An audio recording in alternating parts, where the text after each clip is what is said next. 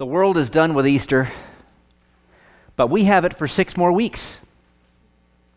Still, doesn't today's service seem rather anticlimactic? I mean, what can I say that I didn't say last Sunday? You heard about the resurrection and that Jesus lives. Looks like our attendance this morning bears the marks of back to normal. You know, we were so glad to see so many here on Easter, new faces and those we hadn't seen in a long time, but now, how many are interested in round two? Now it's you and me as usual. And I'm not complaining. I like you. I love you all. But in light of this, I thought I would do the unusual today and jump off the lectionary gospel reading, which is the one about doubting Thomas. I don't feel like preaching on that again. Maybe next year. What I want to do is continue in the Gospel of Mark after Jesus' resurrection because the three year lectionary doesn't have Mark chapter 16, verses 9 to 20 in it anywhere. You can go to a Catholic, Lutheran, or Episcopal church every Sunday for three years, and you're not going to hear Mark 16, 9 through 20. I believe this is because some of the earliest Greek manuscripts of Mark end where the women come back from seeing Jesus' tomb empty and say nothing about it. So it's possible that, you know, the ecumenical council that put together our lectionary years ago may have considered this extended ending of Mark controversial, debatable. So they left it out. What a shame, though. Mark 16, 9 through 20, well, we're, we're only going to verse 18 today, is a very brisk, brief account of Jesus after his resurrection. Its style is characteristic of the whole Gospel of Mark. So there's no reason to doubt that it was included in Mark's original scroll. I can tell you in the Greek, it's lively, it's sprightly. I mean, it's like the words just jump right off the page. And I want to bring some of that to you today, so I've done my own translation. So here we go. We'll start again with uh, verse, uh, start with, starting with verse 9. And rising early on the first day of the week, he appeared first to Maria, the Magdalene Maria, from whom he had thrown out seven demons. See, Jesus is an early riser. When he comes back from the dead, he isn't going to wait around till noon or the evening. He has things to do, places to go, people to see. And the first person he sees is Mary Magdalene. I like Maria. Mar- Maria. That's the Greek way of saying her name. And besides, my sons are going to be in West Side Story in a couple of weeks at the high school. Man, if there was ever a person who experienced kingdom of God firsthand, it was this Maria the Magdalene. Can you imagine Jesus throwing out even one demon from your mind, your body? What would that even feel like? Martin Luther talks about our baptism in this way that we were once under the control of the devil, and the Holy Spirit threw whatever demon that was possessing us out when the words were spoken and the water was applied. We were brought out of darkness into the kingdom of God then. Well, let's see what the both of them do next. Going, she reported to those who had been with him. They were mourning and weeping, you know. And those hearing that he lives and was seen by her didn't believe it. Just let that sink in for a little while longer. They didn't believe it. And after these things happened, he was manifested. You know, this is a uh, appeared, right? you know, I don't know if it's just like shows up out of nothing or, or it just appeared, but he manifested in a different form to two of them walking, going into the country. I searched some commentaries about this another form Jesus took on, but uh, they all say the same thing. These unnamed disciples were kept from recognizing Jesus. Well, I mean, how? What did he look like? I don't know about you, but I'm a little uncomfortable with Jesus taking on different forms. He's Jesus. He's supposed to be unchanging. He is who he is. He's human, so he shouldn't be changing to look like someone else. But like many other details in Scripture, we're going to have to be satisfied the way it is for now.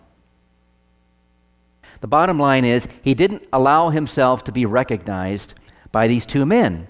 In the same manner, perhaps, as when Mary didn't recognize him uh, at first outside the tomb. But that's from another uh, go- uh, disciple's account. We're going to, let's stick with Mark. And going, these two disbelievers reported to the rest, and neither those men believed. There's a double dose of unbelief going on here.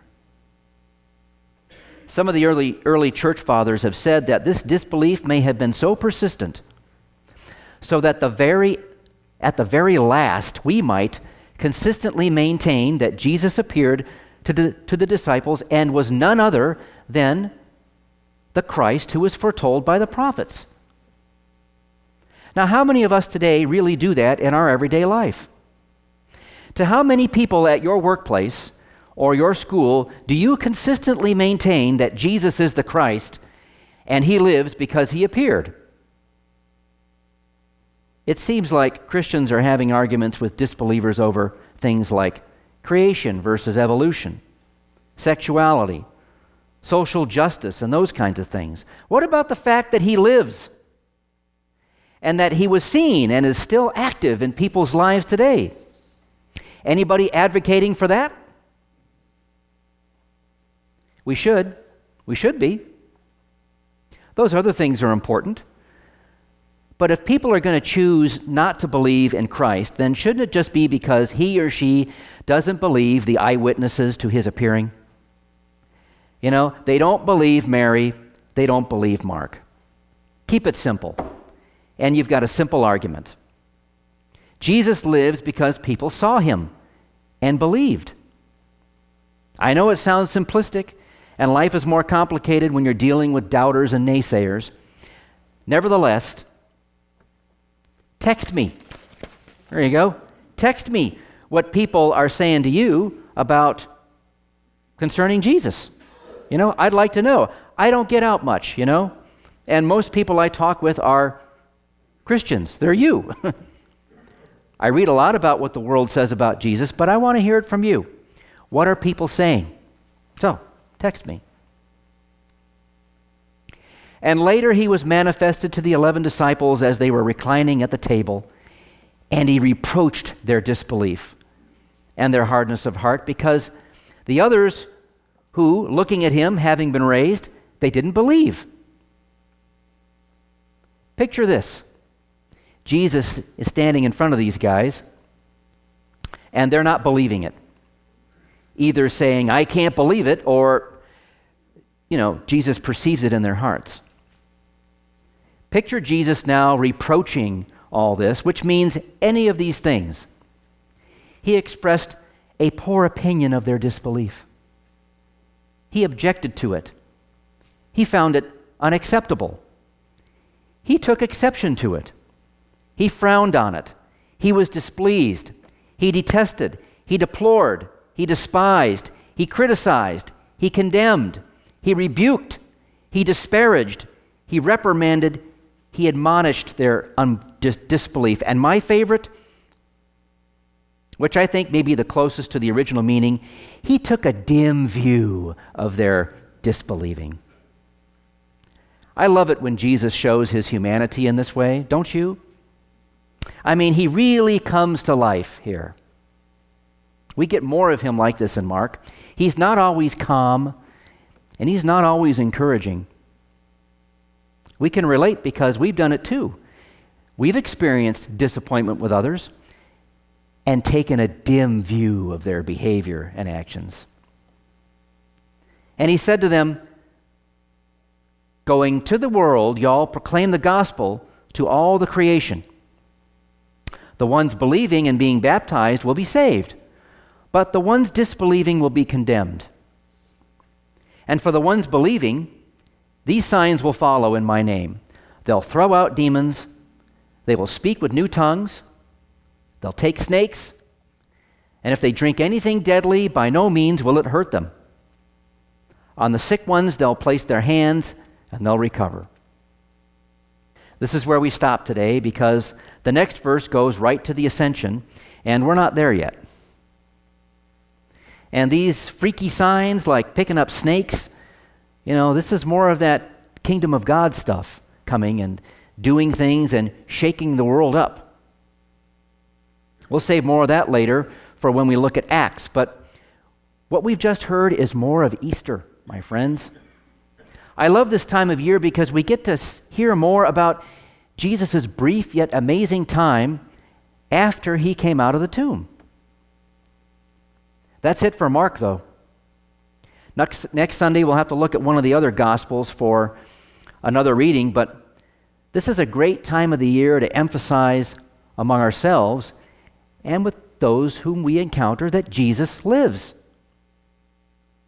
Absolutely, we confess that Jesus sits at the right hand of the Father, but he's also here and now active in people's lives. We're not deists, you know. God's not far away watching us from a distance like that Bette Midler song from the 90s used to go. I hate that song.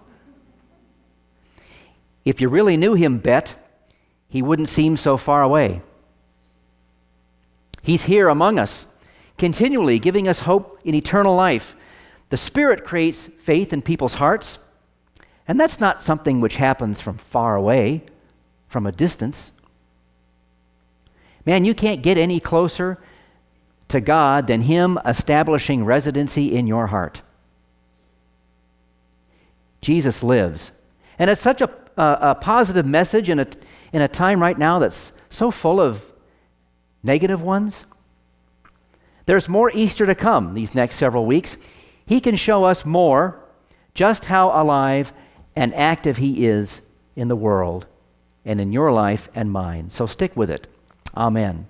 And may the peace of God, which surpasses all human understanding, keep your hearts and minds in Christ Jesus.